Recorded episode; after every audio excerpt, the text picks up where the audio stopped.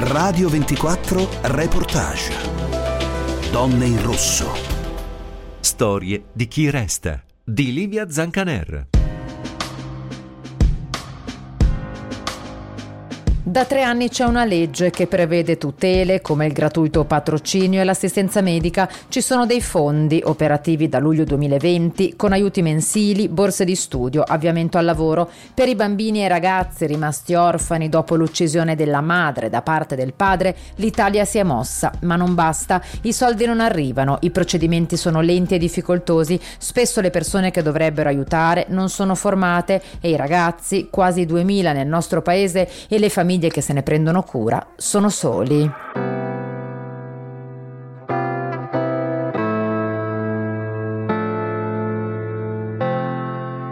Se io e mia moglie non avessimo avuto le buone uscite, non avremmo potuto aiutare i bambini che richiedono cure continue. La battaglia di Renato dura da sei anni, da quando sua figlia è stata uccisa, ha diritto ai fondi dello Stato, ma non sono ancora arrivati. Il servizio sanitario dà a questi bambini la, diciamo, la possibilità di usufruire di, me, di mezz'ora di trattamento ogni 15 giorni che è qualcosa di rilevante e quindi bisogna provvedere eh, privatamente. Purtroppo, siccome devo fare la dichiarazione dei redditi per ognuno di questi bambini, tra la pensione di reversibilità della madre e qualche cosina di rendita che eh, la mamma ha lasciato, io non li posso tenere a carico. Anche tutti i farmaci, le medicine che spendo per i bambini, c'è tutto quello che potrebbe essere scaricabile, siccome sono incapienti, non li posso scaricare. Non possono prendere gli assegni familiari della madre perché, beh, vabbè, sono cose tecniche, ma che sono di un'assurdità enorme e quindi dobbiamo far fronte sempre con le nostre le nostre disponibilità. Quanto spendete al mese per i bambini tra aiuto psicologico, farmaci, eccetera?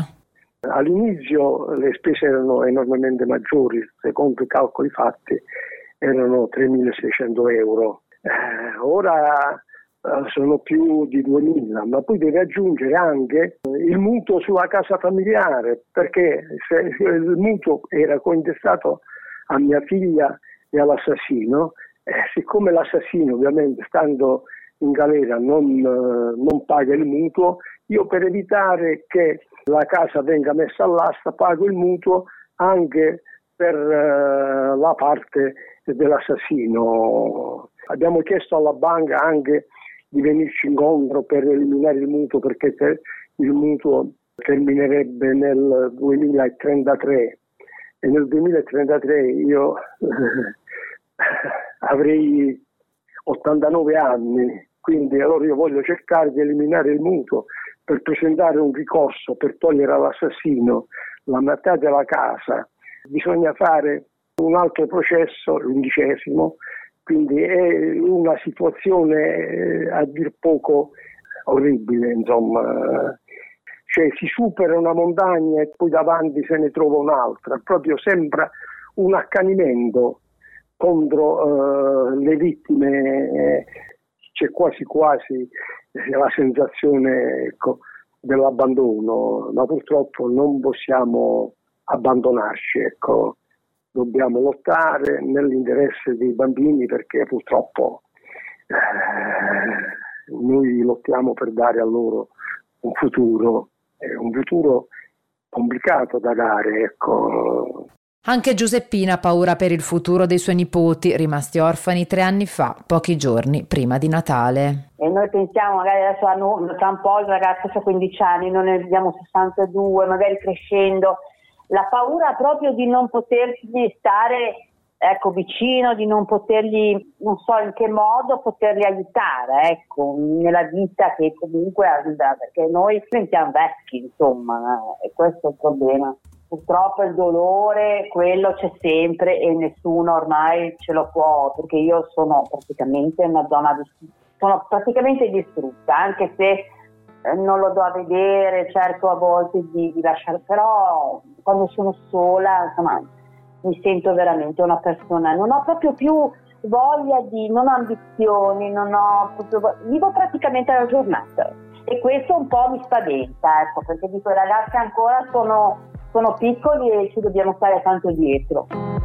Vecchie memorie mi pesano troppi mega Mi sveglio un po' infastidito dalle grida delle risa Devo togliermi di dosso quei cavi Luca ha un'agenda con le foto della mamma, la porta a scuola di nascosto dai nonni perché non vuole farli soffrire. Matteo e la sorellina hanno gli incubi la sera, quando la loro mamma è stata uccisa. Pietro ha paura che il padre ammazzi anche lui, il nonno lo porta davanti al carcere per fargli vedere che non può uscire. Ivan non parla mai di quello che è successo, non vuole diventare come quello là.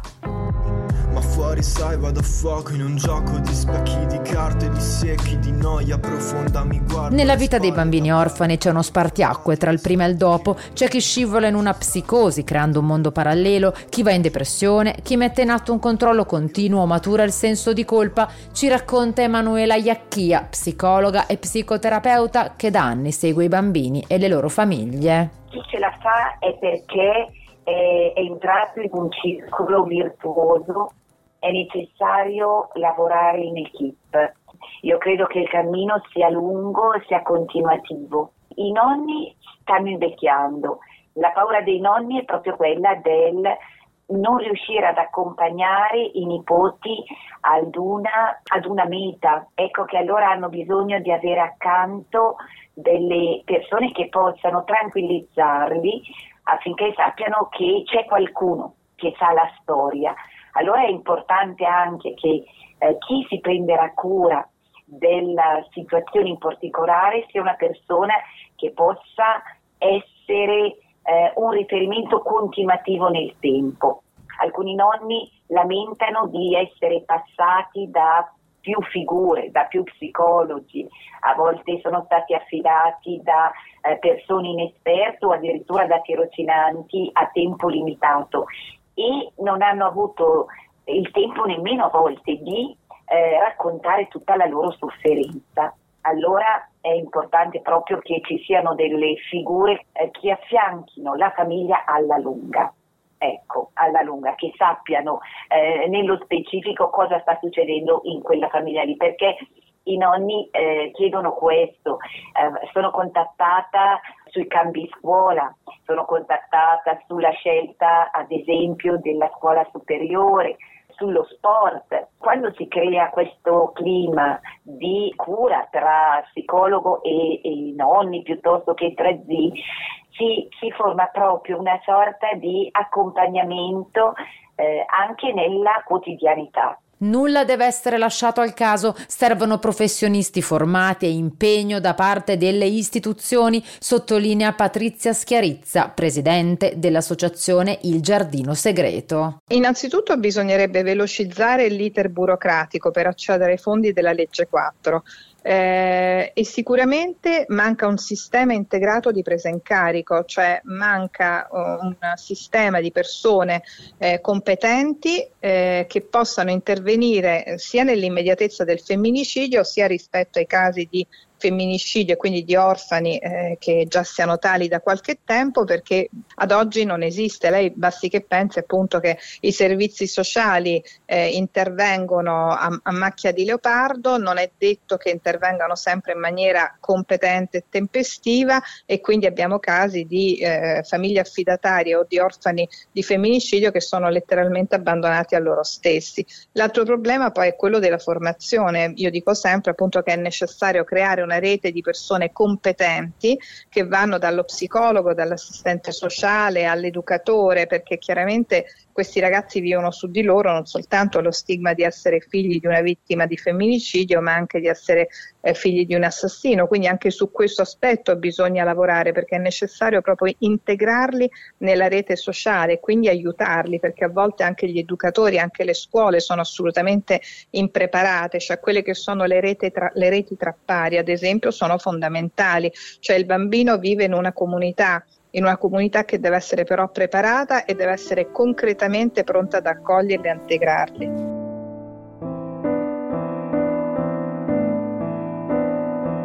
Voglio tornare a essere felice, è la frase che ripetono tanti di questi bambini e ragazzi. E allora chiudiamo questa puntata con la testimonianza di Ida, orfana dal 2009, oggi ha poco più di vent'anni. Le ferite restano, ma il suo futuro è tutto da scrivere come vedo il mio futuro? Io in realtà ho cercato sempre di avere una visione eh, positiva, ci sono stati sicuramente momenti difficili, momenti particolari in cui magari ero un po' più debole, momenti in cui insomma eh, era un po' più, tendevo un po' al, al crollo emotivo, però nonostante tutto non so, ho trovato dentro di me una grandissima forza e un po' per la teoria del, del, di elaborare e trasformare appunto un evento negativo in qualcosa di positivo. Ho sempre pensato che alla fine eh, quando la vita ti pone di fronte a dei problemi, soprattutto poi in fase adolescenziale comunque eh, dove molte cose anche, risultano anche amplificate, nonostante questo ho sempre pensato di, di, voler, uh, di voler, trasformare tutto in qualcosa di, di, positivo e di poter